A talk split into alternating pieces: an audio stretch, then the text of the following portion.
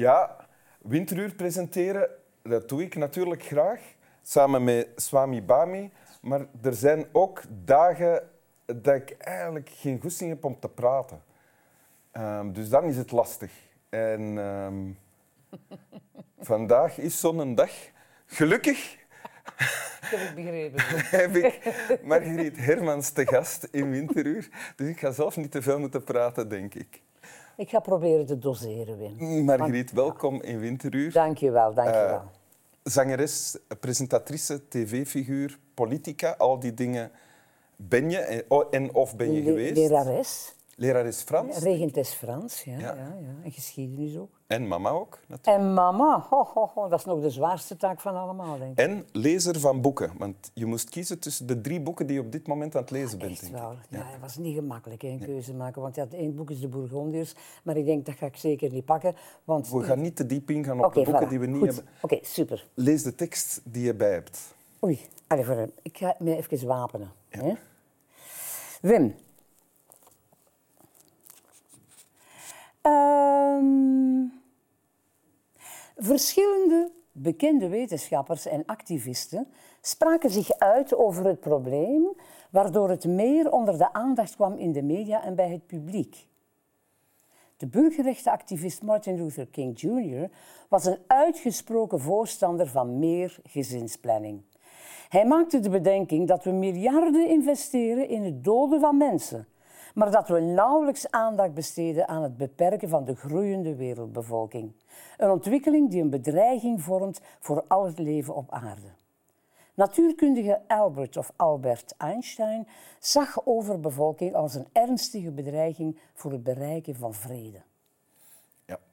En dit komt uit het boek We zijn met te veel. We zijn met te veel. En ondertitel een pleidooi voor een herbergzame wereld, of duurzame wereld, van Fons Jena. Ja. Hoe is dit boek tot jou gekomen?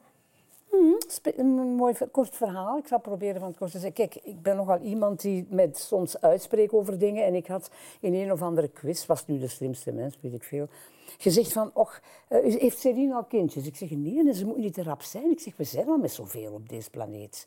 En die mens had dat gehoord en die dacht, hé, hey, die Margriet Hermans, die ga ik eens een boek Die minste schrijver van het boek. Ja, die, eh, dus die Fons, die mailde mij. Margriet zegt hem, ik heb daar een boek over geschreven. Mag ik jou dat sturen? Ik zeg heel graag. En eigenlijk, toen ik het begon te lezen, verwoordt hij heel vaak dingen die ik al jaren denk. Ja? Eh, onder andere dat wij onze planeet gewoon aan het opvreten zijn. Ja. Letterlijk, maar ook figuurlijk. Dat die wereldbevolking angstvallig, angstvallig aangroeit. eh, die we nog wel zullen kunnen voeden voor zolang dat het duurt. En we gaan daar ook weer wel oplossingen voor vinden. Maar is dat eigenlijk een goede, verstandige redenering van te zeggen, laat kinderen kopen maar vrij. Iedereen koopt zoveel kinderen als hij wil. En het soms dan nog, nog aanmoedigen, zoals bepaalde religies doen. Hè? Ja, eigenlijk bijna alle religies. Dan denk ik, jongens, gebruik Maar- eens uw verstand. Zou jij dan als eh, ex-liberale politica eh, voorstander zijn van iets zoals, zoals ze het in China ooit hadden? Of nog Ja. altijd hebben? Dat klopt, maar ik ben daar geen... Nee, ze hebben het niet meer. Hè. Maar Dus er was de one-child policy. Ja. Met andere woorden, het één kind krijgen. Je kon er meerdere hebben, maar dan moest je zoveel belastingen betalen dat het onleefbaar werd. Ja. Dus wat deden de meeste Chinezen? Die lieten abortus plegen of die namen de pil na één of één kind maximum. Ze hadden dan ook liever een zoon dan een dochter, om bij wijze van spreken hun, in hun onderhoud te voorzien. Ja. Eh, en ik was toen in China eh, met een afvaardiging van de Senaat. En natuurlijk kwam dat thema ook aan bod. Want wij hier in het Westen vonden dat immoreel dat de Chinezen een one-child policy hadden. Dat kwam aan bod. Jij dat kwam aan bod. En ik stelde daar een vraag over. Ik was ook een van de laatste. En ik vroeg dus aan de voorzitter van de Communistische Partij. Ik zeg, ja, maar is dat eigenlijk wel eh, verantwoord dat de politiek, jullie, zich moeien met het huishouden en, en zeker gaan moeien met, met kinderen kopen? Is dat eigenlijk... eh, kan zoiets? Wij hebben het daar moeilijk mee in het Westen. Ja. En die man zei, dat kan ik mij voorstellen. Maar ja, zegt hem, je moet goed beseffen, wij hebben hier 1 miljard monden te voeden, elke dag. Hij zegt, en het platteland loopt leeg, want ze willen allemaal in de stad wonen. Hij zei, ik vind dat een catastrofe, dus wij hebben al 40 jaar geleden, vlak na de Tweede Wereldoorlog, beslist van, we moeten ingrijpen als wij ons land leefbaar willen houden. Ondertussen is dat afgeschaft. is er geen one-child policy niet meer. Uh, maar de Chinezen hebben ondertussen ook een andere mentaliteit. Maar nu is het ook twee, is nu de bedoelde ja, norm. Nu is het maximum twee. Zodanig dat bij wijze van spreken je zelf kunt herhalen. Uh, dus een koppel kan twee kinderen hebben, maar het is niet de bedoeling van er meer te hebben. Ja. En je hebt zelf één dochter. Hè? Mhm. Is dat ook bewust? Heb je nooit meer kinderen gewild? Nee, ook al omdat mijn echtgenoot zei, schatje, is dat wel verstandig dat wij dat zullen doen. Punt 1 op onze leeftijd. Punt 2, we zijn alle twee nog aan het werken. Het wordt allemaal zo moeilijk. Is dat nog verantwoord om in op deze planeet zoveel kinderen te zetten? Want eerst dacht ik nog van, hmm, nog eentje bij, ja. why not? Zoals iedereen. Ja. Hè? En nu ben ik blij dat we dat niet gedaan hebben. Nu denk ik van ja, oké, we hebben ons gehouden aan de one-child policy. Uh, maar ik denk, het is niet verantwoord om meer dan twee kinderen te kopen in de dag van vandaag. Echt wel, die eco-afdruk, en daar heeft hij het dus enorm over. Die eco-afdruk die wij op onze planeet hier achterlaten, daar gaan we kapot. Daar gaan we aan kapot. En we zullen wel eten en we zullen nog wel drinken, hoewel drinken, drinkwater wordt ook al een probleem. Uh, maar hoe gaan wij die wereldbevolking beheersbaar houden? We merken het nu ook, en dat vond ik een straffe uitspraak van Einstein ook, toen hè, ja. van uh, ja, als wij daar niks aan doen, dan is dat ten koste van de vrede, of zelfs andersom. De vrede hè, moet je hebben om aan controle te kunnen doen. En dan ben ik zo gechoqueerd dat Amerika nu zo zijn kar gedraaid heeft Vroeger was Amerika koploper. Hoezo heeft Amerika zijn kar gedraaid? Vroeger was Amerika koploper in het besef van wij moeten onze bevolking een beetje onder controle houden. Dus wat deden ze? Ja, ze gaan geen abortus promoten. Niemand. Hè, niemand. Eigenlijk is er niemand voor abortus. Dat is maar een ultiem redmiddel. Maar ze hebben overal uh, anticonceptiehuizen, informatiehuizen enzovoort uh, uh, gezet. Maar die zijn nu door die Trump allemaal afgeschaft. Kun je dat nu toch geloven?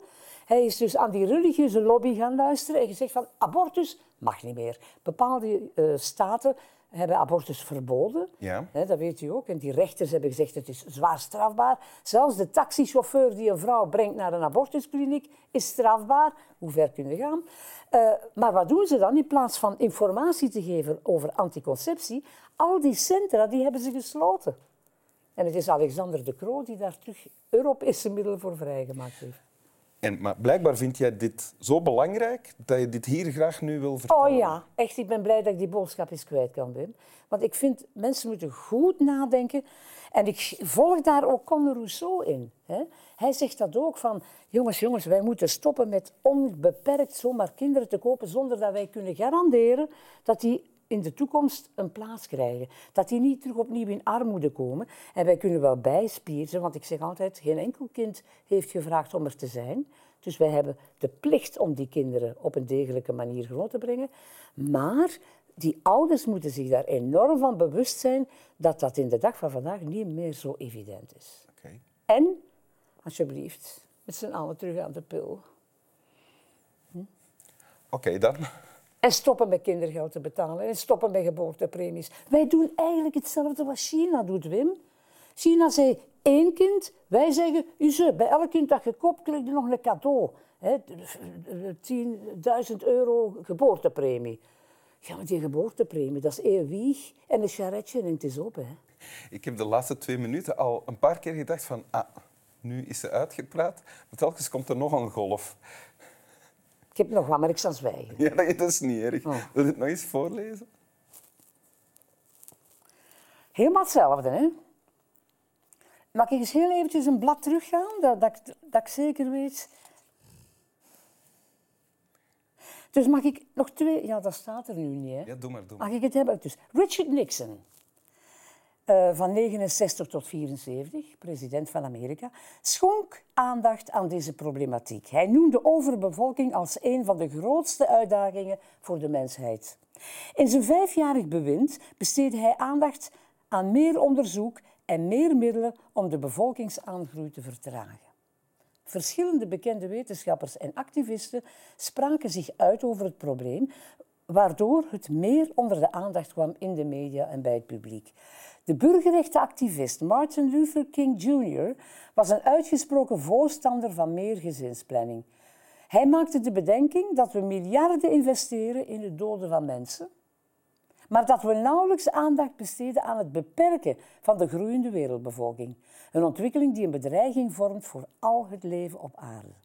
En natuurkundige Albert Einstein zag overbevolking als een ernstige bedreiging voor het bereiken van vrede. Dank u. You're welcome. Slap wel. Ja, dat zegt Babi Goring hier al. Hoe noemde je mijn Ja, Babi Goring, dat ken ik. Die Babi Bang, Bami. Hoor je dat? Maar hij luistert toch op corona. eh hoe heet hem? Bami Goring. Hij is beledigd. Dat is niet. Dat zijn zo'n goede levens. Oh, zo ongelukkig dat hij ligt te kijken. Ah, ja.